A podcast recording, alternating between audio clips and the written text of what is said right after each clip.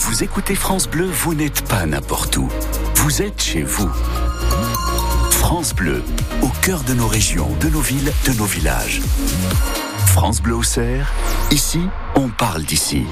Il est 8h30 et ce sera tout gris, ça l'est déjà. Ça continue cet après-midi avec les températures qui restent 12 jusqu'à 11 degrés. Météo complète après les informations.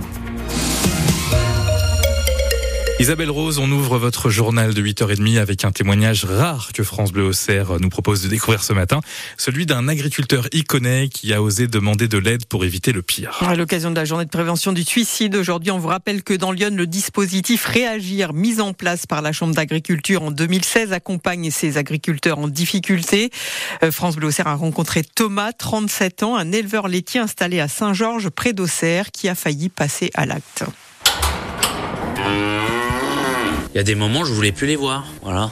Parce que tu te lèves le matin et tu les regardes et tu te dis, bah putain, elles me permettent pas de vivre. Et tu bosses comme un con.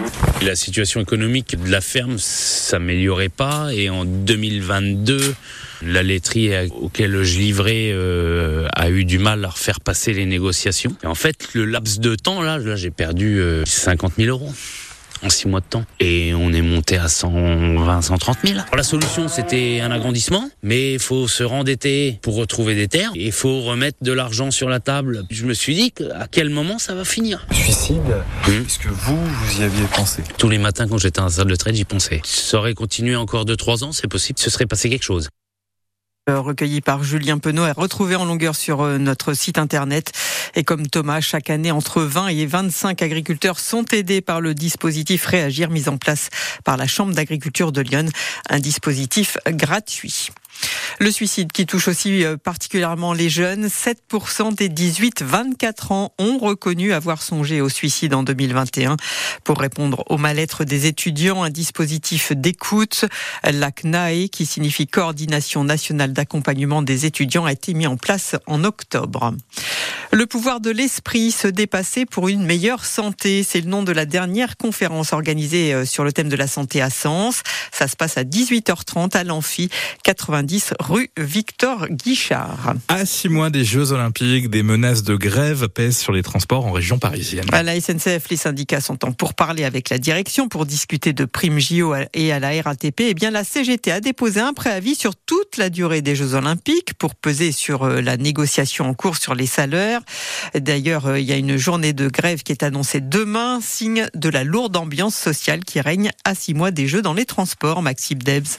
Le climat a beau y être lourd, préavis ou non, grève ou pas grève, à la RATP, ce n'est pas ça visiblement qui empêchera le PDG Jean Castex de dormir. Il y a des préavis de grève, hein. vous savez, c'est ni le premier ni le dernier, on est habitué. Un Jean Castex plutôt serein à l'entendre, de quoi agacer un peu Vincent Gautron à la CGT. Il peut prendre ce préavis de grève à la légère, dire qu'on en a connu d'autres. Il n'en demeure pas moins que les propositions de la RATP ne sont pas à la hauteur. À la SNCF, problématique similaire ou presque, menace de grève côté contrôleur la semaine prochaine sur des questions de rémunération, là encore, qu'il faudra traiter pour Thomas Cavel à la CFDT. Au mois de mars, les résultats de la SNCF vont être annoncés, euh, de bons résultats probablement, donc il faut que ce soit la question de la redistribution qui soit posée. Et ce, tandis que dans le même temps, la direction négocie avec les syndicats les primes JO pour les cheminots qui devront rester mobilisés l'été prochain. Clairement, la semaine dernière, le gouvernement, sur la question des forces de l'ordre, a imposé une norme avec 1900 euros, un chiffre est lâché, hein, c'est pas nous qui le donnons, c'est les représentants du gouvernement.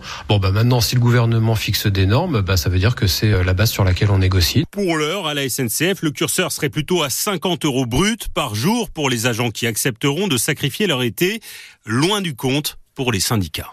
Les suites de l'attaque ce week-end à la gare de Lyon à Paris qui a blessé au couteau et au marteau trois personnes dont une gravement. La garde à vue de l'assaillant qui avait été levée pour des raisons psychiatriques a repris hier soir. Pour le moment, la piste terroriste n'est pas privilégiée. Il est 8h34 sur France Bleu Auxerre, en sport, en football. Après deux mois de trêve en championnat, les féminines de la GIA Stade Auxerrois ont repris la compétition en fanfare. Oui, avec une victoire 8 à 0 hier contre Jura Sud Foot. Un neuvième succès en neuf matchs pour les Iconaises, toujours deuxième de Régional 1.